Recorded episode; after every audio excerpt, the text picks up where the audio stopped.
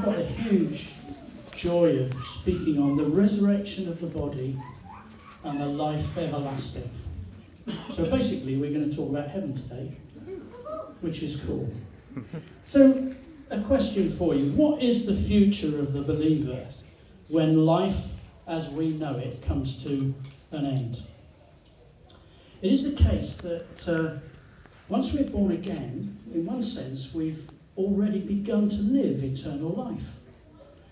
There's a part of us that's been awakened that will now be alive for all eternity. And as Christians, we now carry something of heaven's atmosphere because Jesus now lives in us. And the love, the joy, the peace that is in this room that we, that we experience, other people will become aware of. And that's exactly what Hazel's prophetic word was encouraging us earlier on. So here we go, there's teamwork going on here, and we didn't even know it. Yeah? But it's also true that we don't fully enter into all of that eternal life has for us until we've passed beyond death. It's part of what we refer to in the vineyard as the, the now and the not yet of the kingdom of God. And um, I don't know if you're a, a great novel reader, but Walter Scott, one of the great Scottish novelists, once said this. This is a great, I love this quote. Death, the last sleep? No, it's the final awakening. That's great, isn't it? A 19th century American evangelist, Dwight L. Moody, once told his congregation, Someday you will read in the papers that D.L. Moody of East Northfield is dead. Don't you believe a word of it.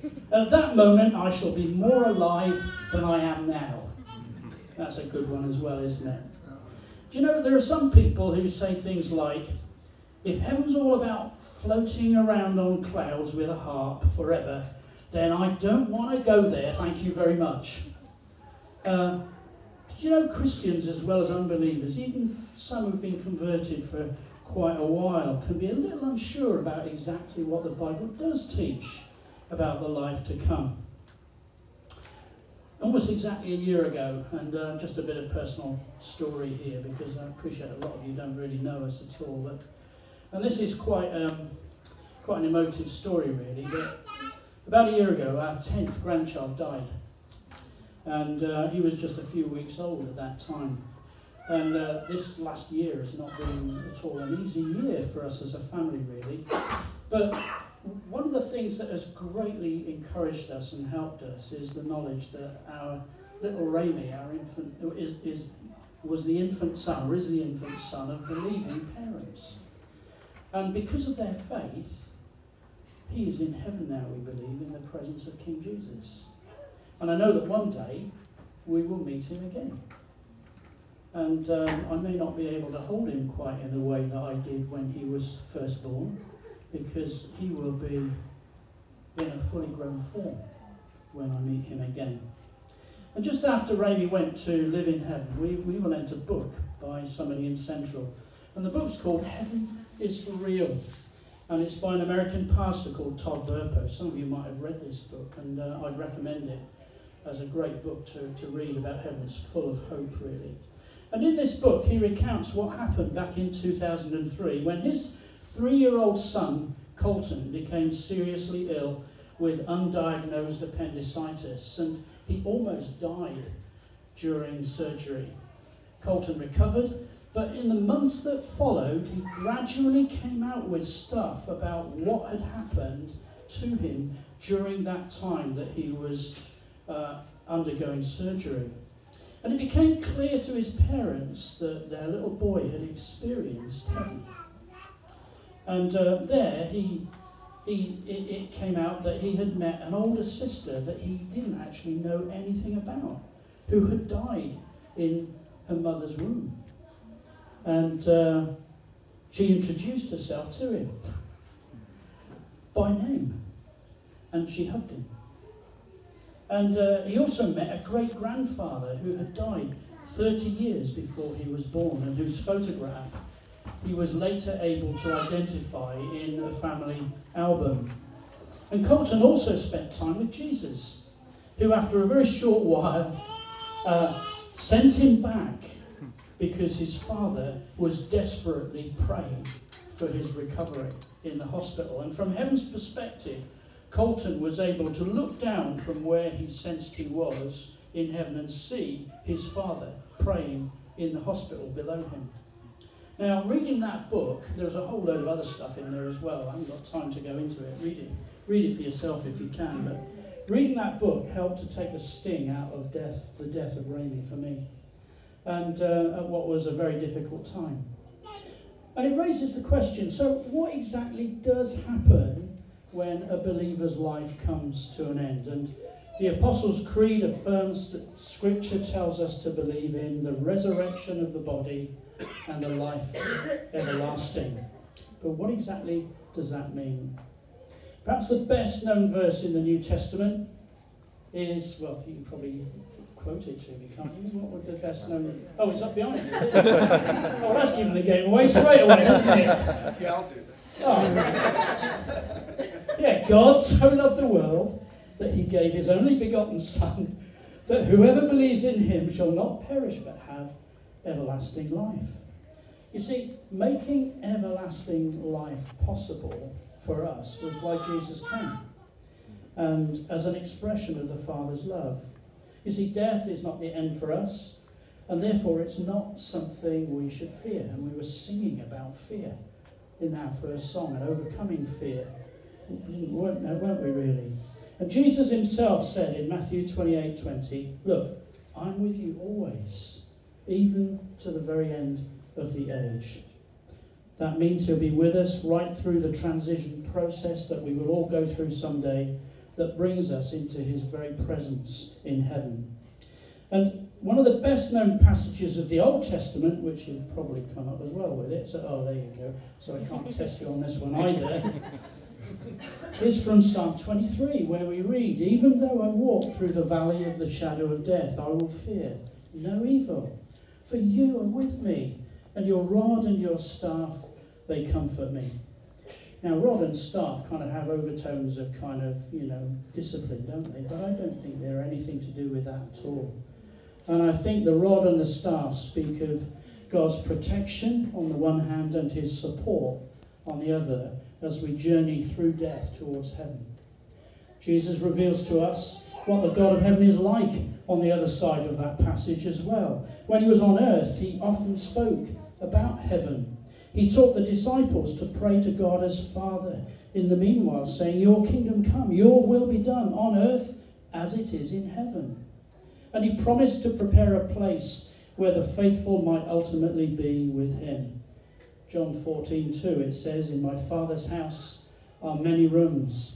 If it were not so, would I have told you that I go to prepare a place for you? And he spoke of drinking the new wine of the kingdom in heaven in Mark 14, 25. And I wonder if that's a possible reference to the marriage feast of the Lamb, which we will all one day enjoy in heaven when we're with him. Even in the agony of the cross, Jesus spoke of heaven. When he said to the dying thief, Today you'll be with me in paradise. After that glorious first Easter Sunday, Jesus appeared to the disciples in a, in a locked room as a resurrected man, seemingly morphing through the walls. As Wendy Backlund puts it, he had more substance than the wall itself. The wall had le- less substance than he did, and therefore he could pass through it. He invited Thomas uh, to place his hand in the wound in his side and his finger in the nail holes in his hands and feet.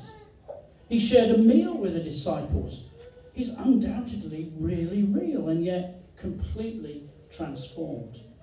You see, resurrection means more than simply being brought back to life. It's more than just getting your old body back. Thank goodness for that, don't you think? Eh? It's supernatural life, abundant life, life to the max.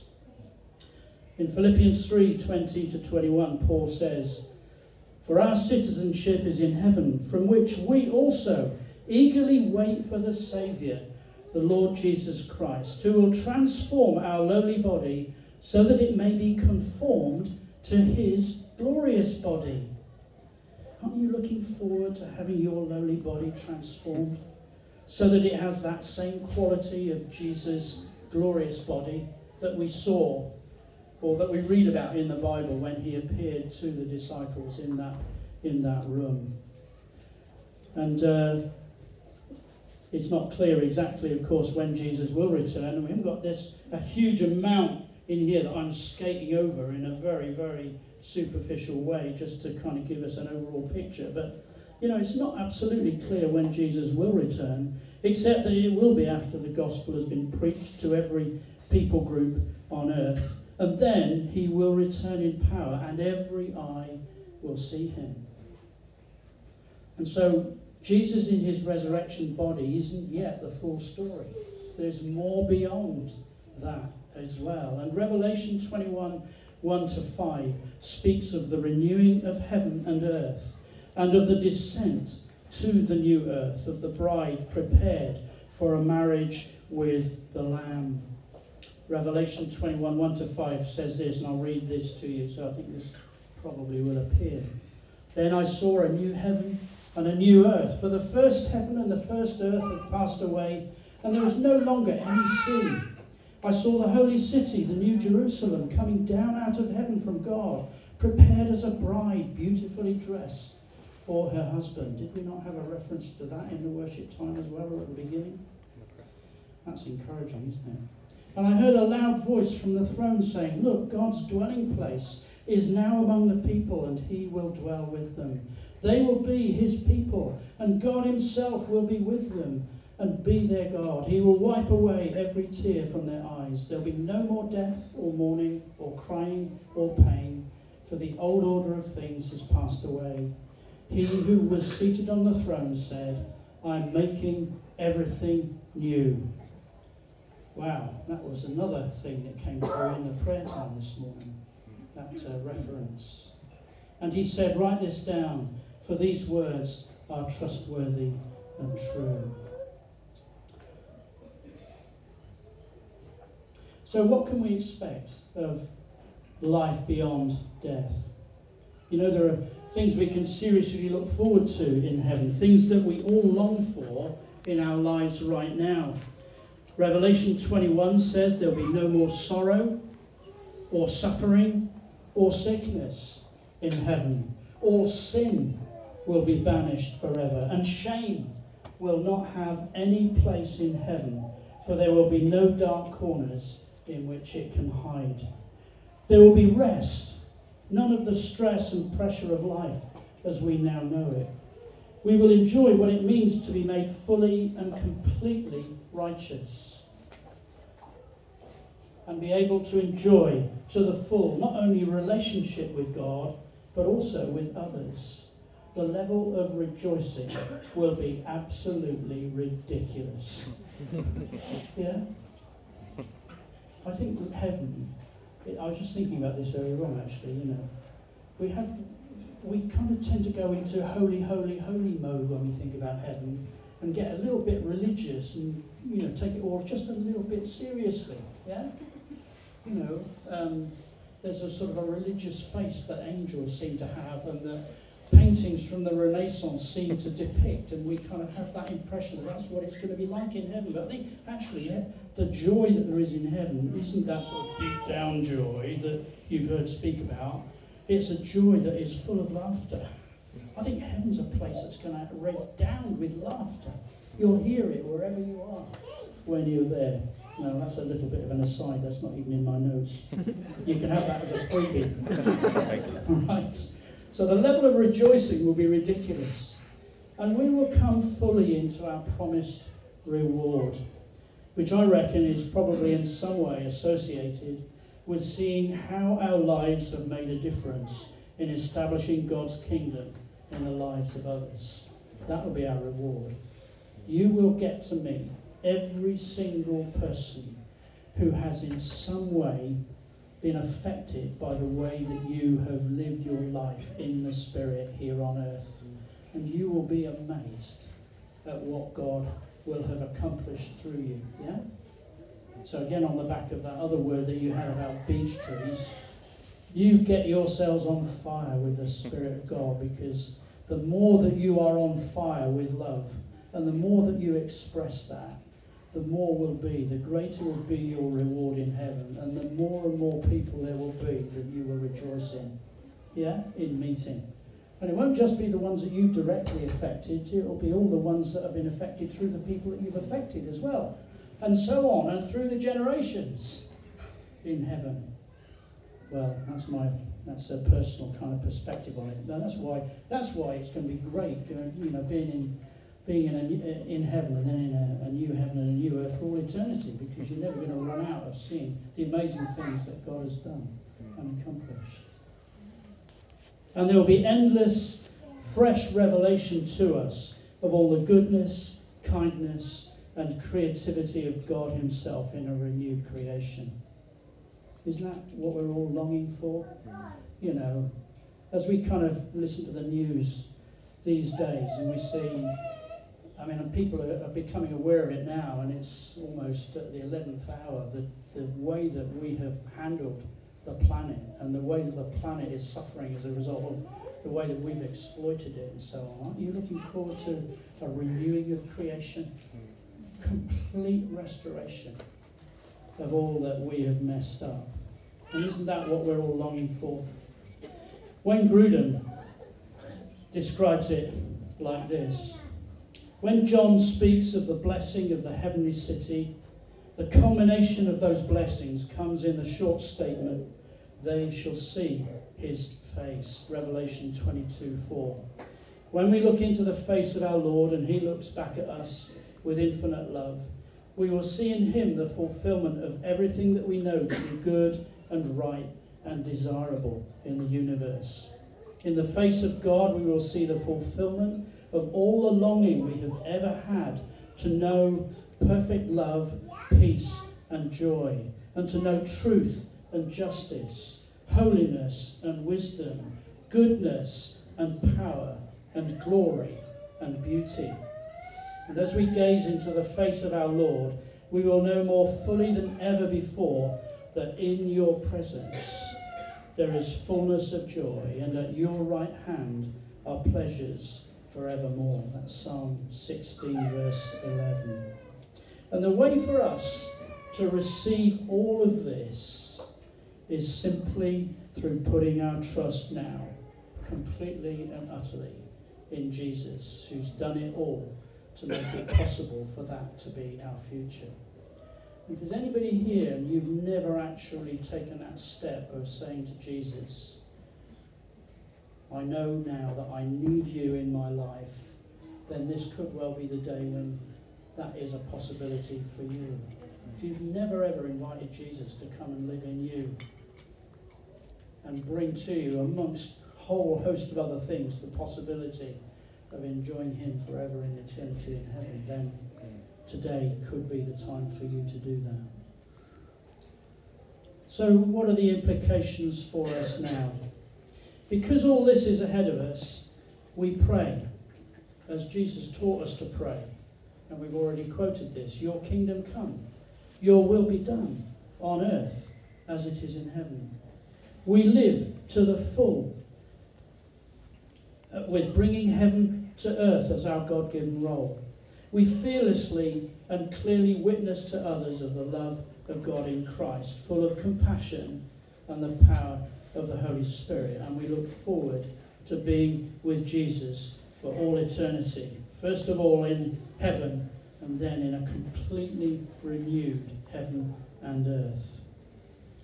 Two final quotes. Randy Alcorn, in his book, which is simply called Heaven, writes For the Christian, death is not the end of adventure, but a doorway from a world where dreams and adventures shrink to a world where dreams and adventures forever expand. And in The Last Battle, the final book in his series of children's novels, C.S. Lewis writes of the victorious child characters after they have seen Aslan's victory. For them, it was only the beginning of the real story. All their life in this world had only been the cover and the title page. Now, at last, they were beginning chapter one of the great story which no one on earth has read, which goes on forever, in which every chapter is better than the one before. That's a great quote, isn't it? Yeah. I'm going to finish there. We are we are slightly early. Now that is a miracle. Me, I think that is probably the first time ever that I have finished before time. You are immensely privileged. The blessing and favour of God is clearly upon you. Be encouraged. God is with you. Amen. Let's just stand. And I'm going to pray, and then it would be great just to pray a little bit on the back of kind of what we've been looking at this morning.